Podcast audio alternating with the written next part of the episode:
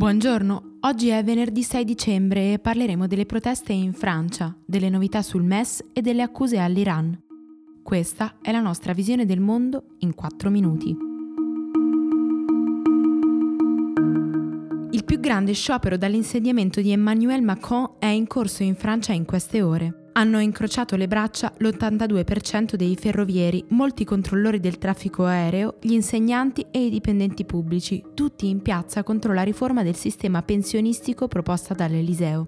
I disagi sono stati molti. Il 90% dei treni regionali è stato cancellato e 11 delle 16 linee metropolitane di Parigi sono state chiuse. Persino molte scuole non hanno aperto i battenti.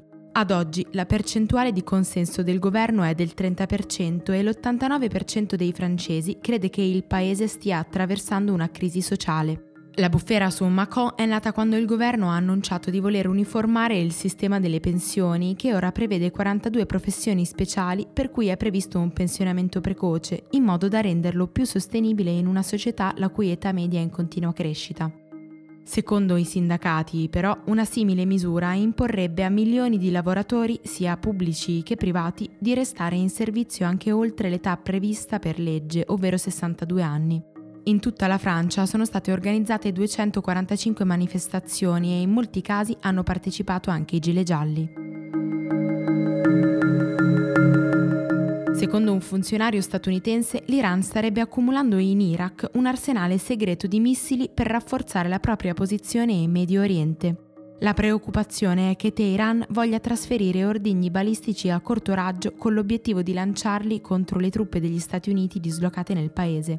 Per alcuni però è improbabile che l'Iran abbia intenzione di entrare in un conflitto aperto con Washington, anche perché il Pentagono ha negato l'invio di altre truppe nella zona. La decisione finale sulla riforma del meccanismo europeo di stabilità slitterà all'inizio dell'anno prossimo, quando sarà raggiunto un accordo politico.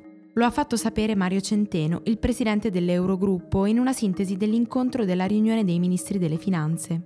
L'intesa è stata raggiunta su tutti gli elementi della riforma, incluse le clausole di azione collettiva, i CACS, tanto discusse nelle ultime ore. La misura dà la possibilità ai creditori, qualora uno Stato richieda l'aiuto del fondo, di decidere termini e condizioni di pagamento, compresa la valuta. Questo significa ipoteticamente che se un paese come l'Italia dovesse uscire dall'euro non potrebbe decidere di rimborsare i propri creditori con una lira svalutata. Salvini ha attaccato duramente il governo su questo punto, ma non si capisce perché dal momento che il suo governo ha partecipato alle trattative e che ha sempre dichiarato di voler cambiare l'Europa dall'interno. Giuseppe Conte ha fatto sapere che il progetto per l'ILVA, presentato da ArcelorMittal al governo, non va assolutamente bene in quanto è troppo simile a quello originario. Il piano dell'azienda avrebbe previsto 4.700 esuberi, mentre per l'esecutivo il caposaldo del contratto deve essere proprio l'aspetto occupazionale. 10.000 posti di lavoro fino al 2023 devono essere garantiti, con una penale di 150.000 euro per ogni lavoratore licenziato sotto quella cifra. Corso nelle isole Samoa, in Polinesia, una grave epidemia di morbillo. Nelle ultime settimane i casi segnalati superano i 4.200, di cui 62 hanno portato alla morte solo negli ultimi due giorni.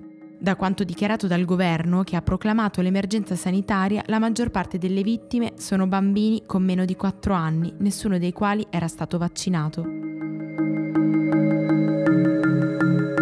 Per oggi è tutto. Da Antonella Serrecchia e da Rosa Uliassi a lunedì. Thank you.